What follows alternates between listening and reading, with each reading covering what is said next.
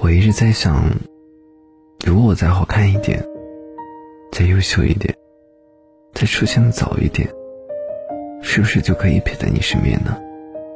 而不是像现在这样，躲在一个你看不见的角落里，想念你千千千万遍。不知道现在的你，有没有经历过这样说不出口的爱情？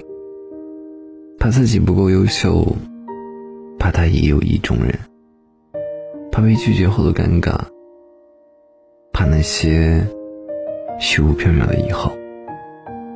偷偷喜欢一个人好久，却始终没能把爱说出口。但是自从他出现在自己的生命中，眼里就再也看不见别的人了。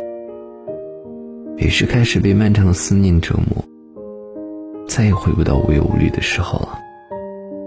可是感情世界里，向来都是这样，充满着许多的遗憾。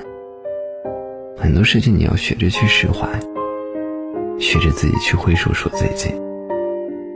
我之前看到过有一句话说：“如果说能重来一次，我会记住你的模样，然后躲进人群里。”就算再喜欢，我也不会出声，因为这是阴影，便是教训。